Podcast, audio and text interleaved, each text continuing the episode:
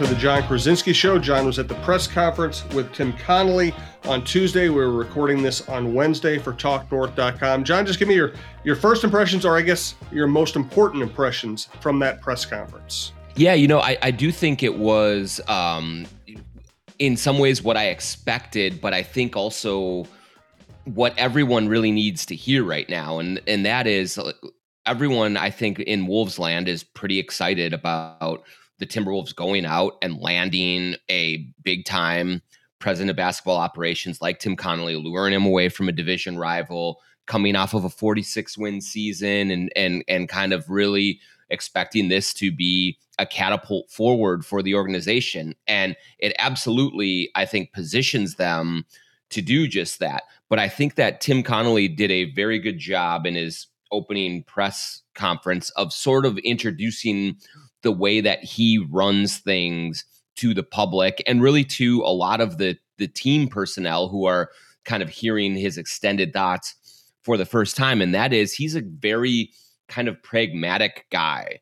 Um you know he kind he didn't get up there and make any bold proclamations. He didn't come up there and say you know we're reinventing the wheel here. We're you know we're vaulting into contention right now. And and and and all of these things. He did speak very highly of Chris Finch, of Sachin Gupta, of of Karl-Anthony Towns, of of the core that he's sort of inheriting. But he also did make it clear that hey, there's going to be some mistakes made. Um, it, progress may not be linear. We're going to try and just do things the right way and and and really establish sort of a a culture of stability and of competence in the organization and and keep going forward and then stack up good decision after good decision to see where it leads everyone. But um, this was not a time i don't think for someone to kind of come in and and really just you know make the win the press conference and make the bold proclamations. I think this is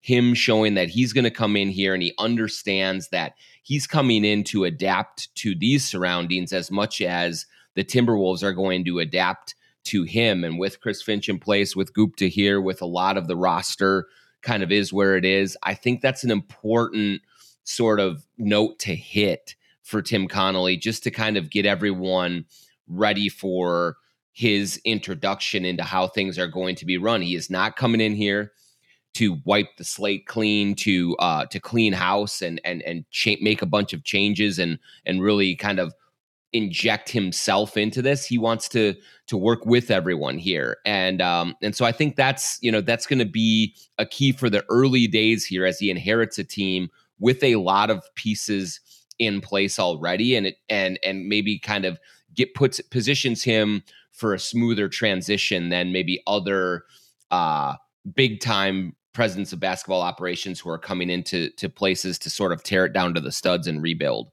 Isn't it time though, John, that we reinvented the wheel? I mean, that's old technology. I mean, that's like pre-Twitter technology. That's a good point. I mean, you know, is, there some kind of uh, you know, a, a, a hybrid engine that we can at least install in this thing, or an electric thing instead of running on gas like we have for so long, uh, or a horse and buggy, really, in in, in some of the Timberwolves uh, uh, parlance. So.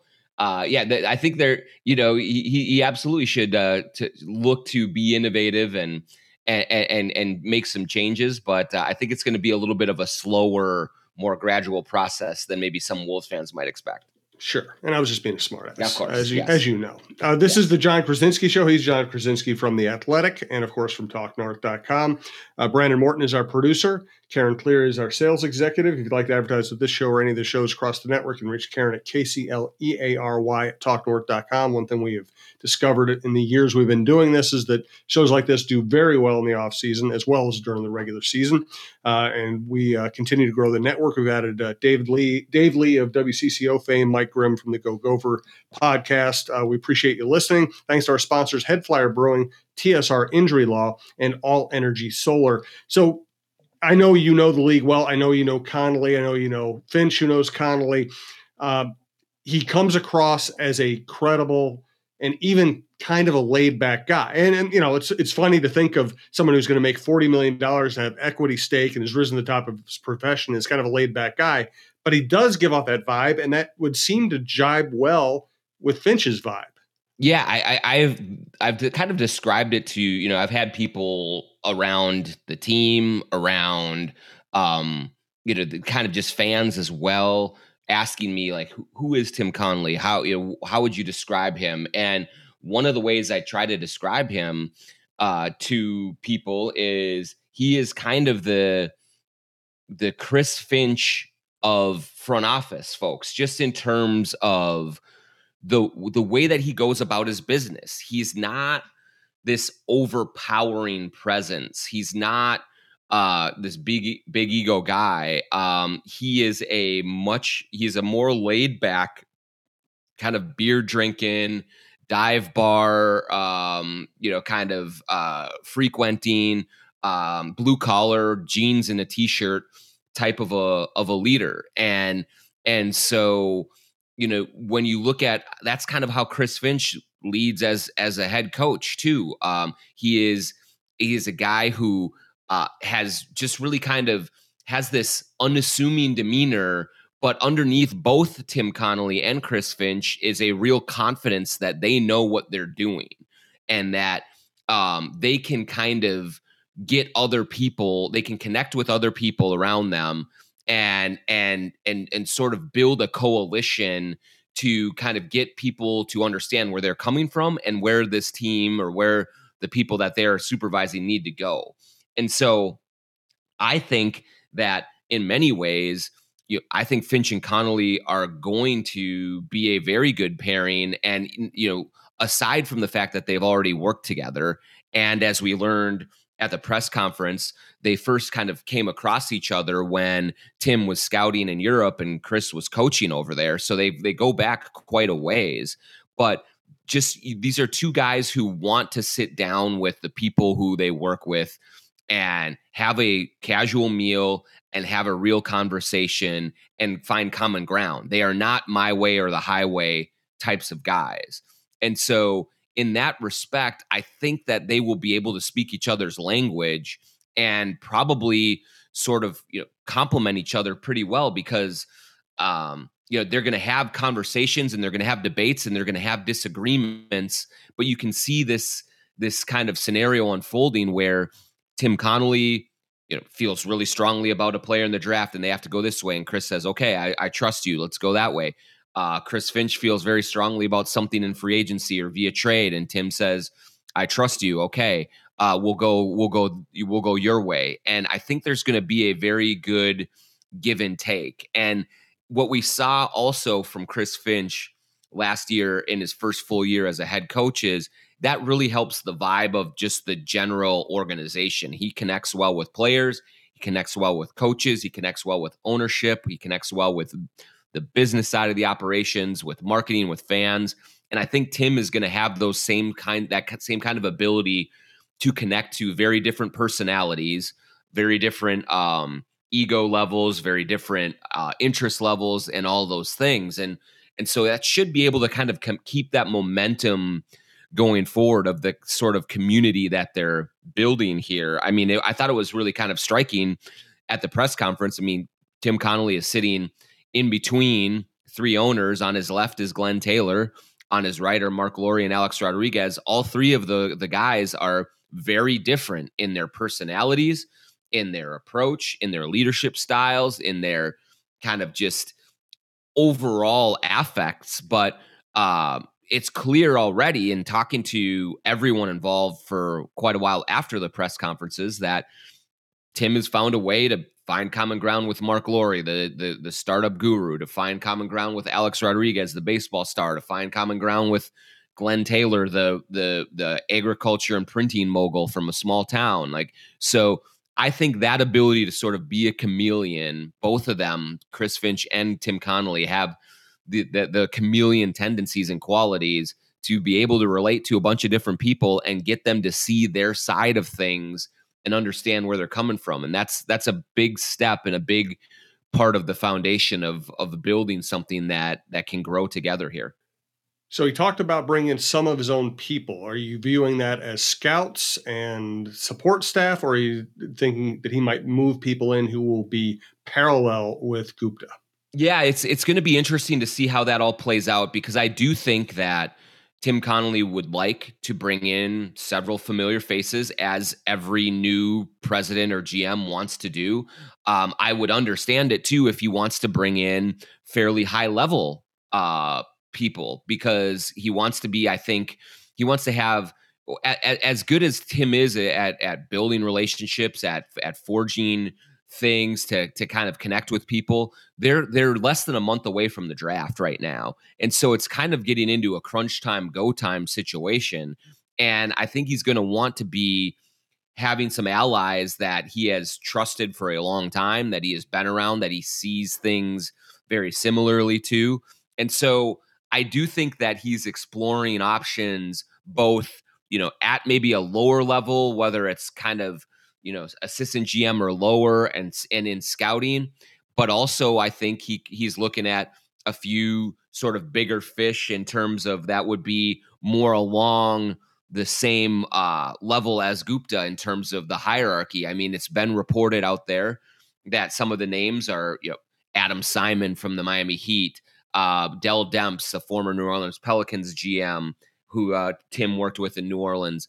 Uh, uh, Matt Lloyd is another one from Orlando who's been mentioned in in reports as you know kind of a, a Connelly confidant and a and, and a sidekick. But um, if if any of those three were brought in, it would just be very interesting to see what kind of role that is. Is it a general manager role? Because then how does that work with where Sachin Gupta is, or is it some kind of a different role where there's some sort of like a a level playing field between Gupta and then between you know uh, uh, one of these other guys who's very well known. But it's it's clear that that Tim does want to go out and add some people to the to the mix. It's just I think a matter of finding if the roles fit, if the money fits, you know, all of those things. Um, and I think that's still a work in progress. I talked to a bunch of people yesterday after the press conference, and you kind of got different answers from several different sources, which just tells me that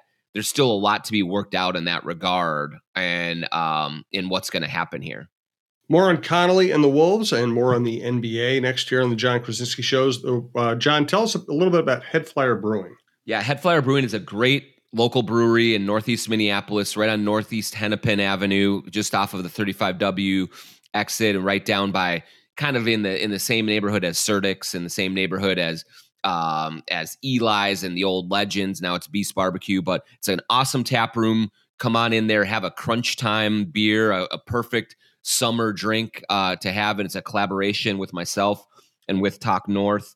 Uh, with the guys Neil and everyone at, at HeadFlyer Brewing. They have great beers. You can find them also in your local Metro liquor stores. You can bring them home in growlers and cans as well from the tap room. Bring your dogs watch the NBA and NHL playoffs on their big screens, and sit out on the patio and have yourself a nice, refreshing crunch time beer at HeadFlyer Brewing in Northeast Minneapolis. Last week, we did this show from the offices, the spacious and beautiful offices of TSR Injury Law. They've moved to a new location in Bloomington down by Normandale. Uh, Steve Terry's office and a lot of the offices overlook the lakes. It's just gorgeous. They have the top two floors of a beautiful building, and they got there by winning cases.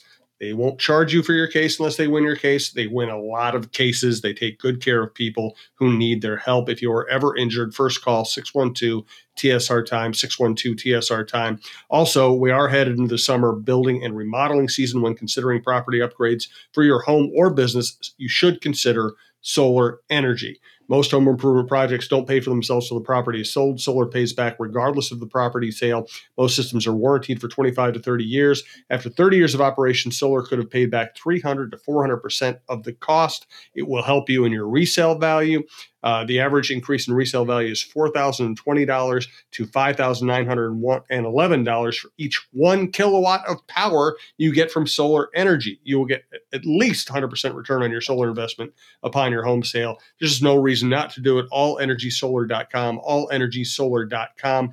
Uh, the fact that the Wolves, without getting rid of anybody, could go out and spend $40 million and a small equity stake on – uh, president of basketball operations, is an indication of just how well the NBA business operates. Did they really need to spend $40 million to get Tim Connelly?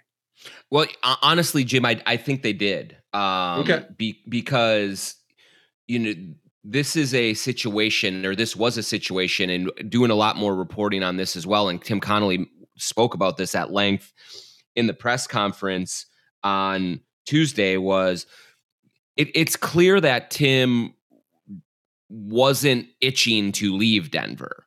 Um, it's a great city, an unbelievable city. He has you know a wife and two young kids who were born there. He'd been there for nine years. The organization is one of the better run organizations in the Western Conference.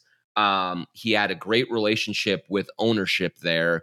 I do think that they underpay their guys, um, and that's why they lost Masai Ujiri. That's a, a big reason why they lost Tim Connelly as well. Is that they don't pay the market rate, but um, but everything else outside of the pay was really enticing for Tim Connelly. And what we learned kind of in that two out two day period where he gets the offer at Glenn Taylor's house, the official offer, and he spends two days really thinking about it, is that there was still a real draw to Denver uh, for the Connelly family, and and he had to take his time and and kind of drive around the Twin Cities and look and he and his wife had to kind of look and see if this was a place they could envision themselves living and raising a family. They had to kind of make a lot of phone calls and do even more due diligence and background on the ownership situation, on the players, on the coaches, on everything to make sure that this was a good basketball situation. But there was real conflict within the Connellys about making this leap. And so when you are a an organization like the Timberwolves, who, despite all of the good vibes from last season, you still are carrying the stains of essentially 30 years of dysfunction and you know disappointment and sometimes incompetence and and all those things i think that you have to be aggressive in terms of making a really big splash and and and kind of sending a new message that things are going to be run differently here and that's what you know Marc Lore and Alex Rodriguez looked at as much as anything was that you know there has to be a narrative change here in terms of how the rest of the league views the Timberwolves and even how Tim Connelly probably viewed it. So they knew that they had to really kind of make an aggressive offer to Connelly to make you know give him that Godfather situation, one that was just too good for him to refuse. And um, when you look at it when you look at the offer in a couple of ways, one is in the annual salary, the $8 million per year annual salary. That's a lot of money. There's no question about it. But, you know, it's not, he's not the highest paid general manager in the league. I mean, Pat Riley makes more money. RC Buford makes more money. Daryl Morey makes more money. Masai Ujiri makes more money. There's a bunch of guys. I don't know what Presti makes. I imagine it's more than $8 million a year. Um, so, there's uh there are s- several guys ahead of Connelly on that scale. Um, the equity part of it was definitely a a draw for Connelly, for certainly other executives around the league that are looking at this deal um, and and saying, "Holy cow, what is what is going on here?" I will say that Glenn Taylor did kind of clarify things a little bit on that front at the press conference that he, Tim Connelly has not been given like 1% of equity in the team right now. Um, he is not, he, they, they have not gifted him any sort of stake that he has. So, kind of determine, determining equity in that way is a little bit uh, misleading because what, what, uh, the way that I understand it is eventually down the road a little ways, if the team's value goes up, which we know it will with the new TV contracts, if they build a new arena, if they do, the, the team's value is going to go up. Connelly will have a, an option to buy in to the team at a valuation right now where, where it's valued right now, but then be able to cash out at whatever the valuation is, um, you know, uh, much later. If it goes from a $1.5 billion asset to a $2 billion or $2.5 billion, he can make money on that difference. It's not a small amount at all. It's a significant amount, obviously. So it's not to be discounted, but it's also not the same as giving someone like Flip Saunders, like Glenn Taylor did with Flip Saunders, a slice of the pie and it's sort of just it's it's his from now on. Um, so Connelly will have to sort of come up with some money to come through with that transaction eventually. Obviously, it'd be silly not to if he can make a bunch of money off of it.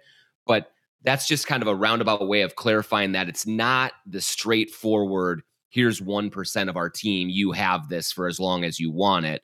There's some, it, it's as Glenn Taylor kind of uh, termed it, a bonus program for for Connelly. But either way, it's still a very significant offer. And I do think that the Timberwolves had to make that kind of an offer to get Connelly to come. If it wasn't an overwhelming financial package, he probably does not make this move. Uh, and he probably stays in Denver where he was really happy.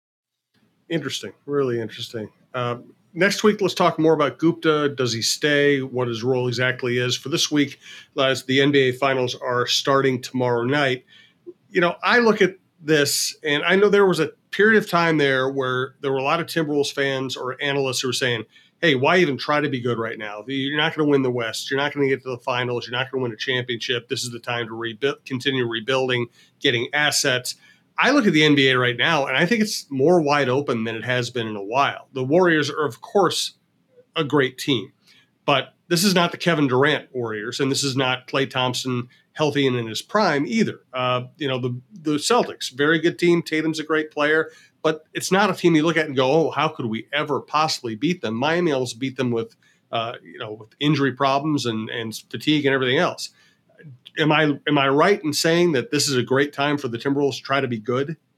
Yeah, hundred percent, Jim. I, I, think there's more parity in the league now than there has been any time in recent memory, maybe even ever. Uh, this has long been a league because there's only five players on the court. That means that one or two players can have just an outsized uh, role in in what happens in the outcome. Um, and and so if you get two great players, if you get three great players you're kind of your destiny is set. You play seven game series. There's not as many upsets in the NBA as there are in the NHL or the NFL, just because the nature of the game, it's so difficult to beat those great players over a long series that it's more predictable. Uh, that has been a problem that the NBA has had for a very long time.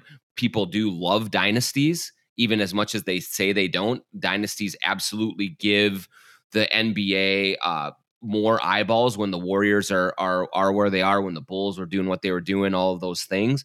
But I think that uh, for the average fan in the league, now is a great time to be involved. And if you're a Timberwolves fan, now is a great time to sort of become a, a, aboard the bandwagon because um, it is a lot more wide open. It will be wide open next season as well.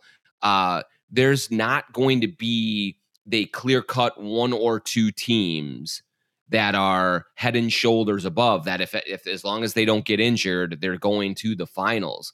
Um, and so i think i was talking to someone in the league just last week about all of this and it, we thought that maybe going into next season there may be as many as 10 teams that enter this next season. I'm not saying the wolves are one of them but there may be as many as 10 that can say legitimately that they have a chance to go to the finals if things break right, if they make the right moves, if they draft the right players, if they stay healthy enough that they could go to the finals. That's unheard of in the NBA. And so um, you know, you can even make an argument, Jim, this year in the playoffs. Like if if the Timberwolves beat Memphis, found a way to beat Memphis, I like the way that they matched up with the Warriors better than Memphis matched up yeah. with the Warriors. And yep. I'm not saying they beat the the Warriors in the second round, but I'm saying that they could really put a scare into them. That could get that series could have gone 6 or 7. And and so um I do think that we are entering at least some sort of a mini era right now where there are more uh opportunities for teams to either you know make the finals or or make a run at a championship or at least say hey we can go in to this season expecting not just to make the playoffs but we could win a series or two. And when you do that like that's like that's the ultimate thing. And so um this is a definitely a different situation right now in the league and i think it's a great situation for the league in general to sort of be able to start to open their doors to markets that have not been included in the conversation as much and and to make it a little bit more unpredictable and um, I'm I'm really looking forward to these next two to three years uh, as as we see and, and and see if there are any other dynasties really emerge or if it just kind of stays a little bit more this way with the new collective bargaining agreement to keep it. It's it's a lot of fun. It, we don't know who's going to win one one night to the next, and that's a great thing. I also love the fact that people who left winning teams to go build their own super team were not rewarded. Uh, yes. Uh, you know, Kyrie Irving is not going to be in the finals. Kevin Durant's not going to be in the finals. James Harden's not going to be in the finals. I mean, the people who kind of just went ser- searching the the perfect new fit uh, were not rewarded. Teams that have found a way to stick together and build and have cohesion and play in as teams and have excellent coaches, those are the teams that are rewarded.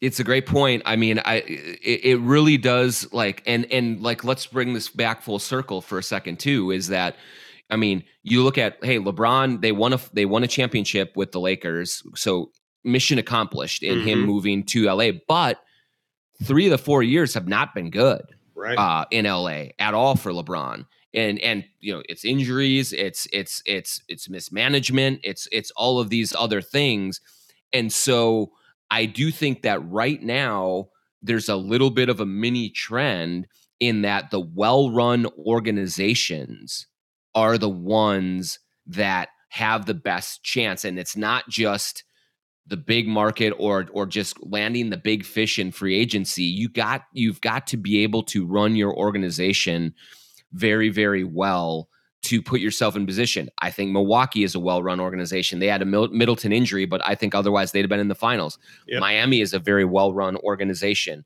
Uh, Golden State is an incredible organization. Boston has built a very great infrastructure. They they have staying power. Brown, Smart, Tatum, they've been together for years. And and so that is being rewarded right now in a way that maybe wasn't happening earlier in this century.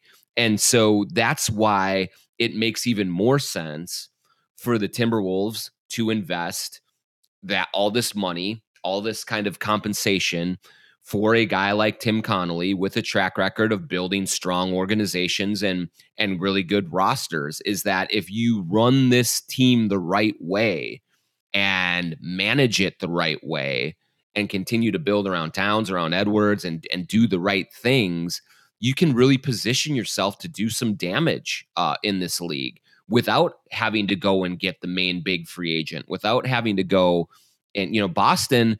They went and got Kemba Walker. They went and got Gordon Hayward. They went and got Kyrie Irving. All those all those players flamed out for them. It's the mm-hmm. guys that they drafted and developed that really you know, along with Horford, that have really kind of led the way for them. And so getting a guy like Connelly who can develop, who can scout, who can who has a keen eye for talent, that's the way to build right now. And I think that that positions the Wolves as well as anything else for some expectations that this momentum that was created this season can be sustained going forward. And this is not going to be a one year, let's go get Jimmy Butler and make the playoffs and then watch it all burn down type of a situation. So uh, the organic building is is kind of in vogue right now in the NBA, and I think that's a good thing for the Timberwolves with Tim Connelly. Let's pick the NBA Finals. Uh, I will offer my pick, and then I'll let John ridicule me. Once again, we want to thank HeadFlyer Brewing TSR Injury Law, 612 TSR Time, and All Energy Solar. Thanks again our producer, Brandon Morton. And thank you for listening to TalkNorth.com. Go to the website and check out all the shows. If you're an outdoors person, we have a massive amount of great outdoor content.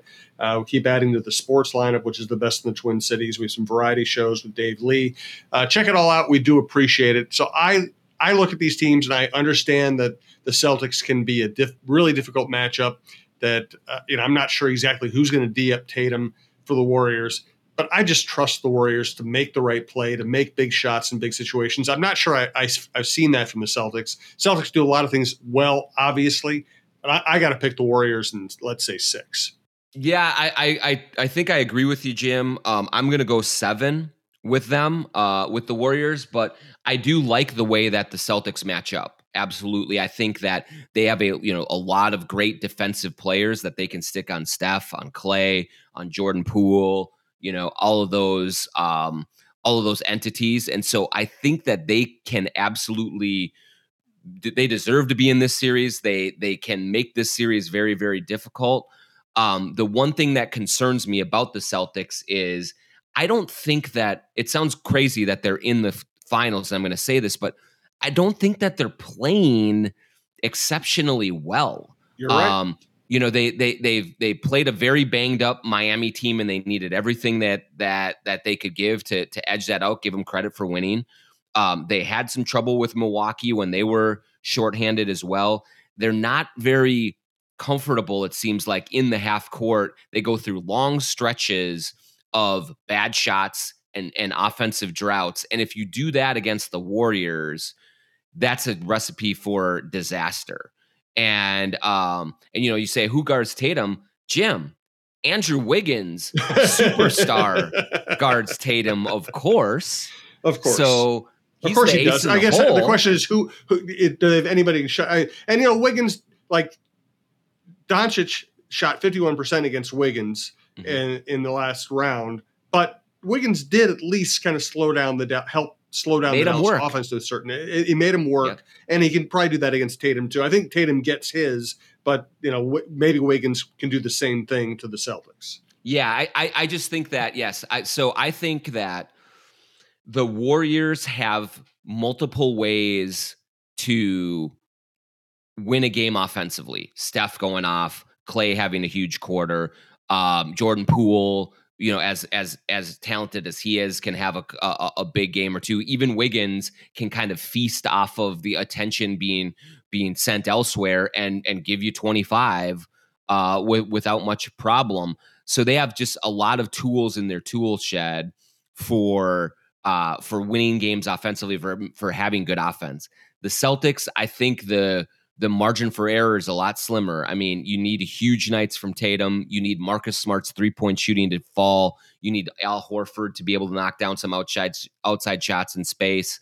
Um, and and so I just think that there's it's going to be easier. I it's an easier path for the Warriors to get to 110 points and win games that way than it is for the Celtics. And that's that's why I'm going with the Warriors even though I the Celtics defense is tremendous and I think they will make the Warriors work for everything that they have. I just think the Warriors are a little deeper and and can win in a few more ways and be a little more resourceful and a little more inventive if if option A or B is not there for them that night.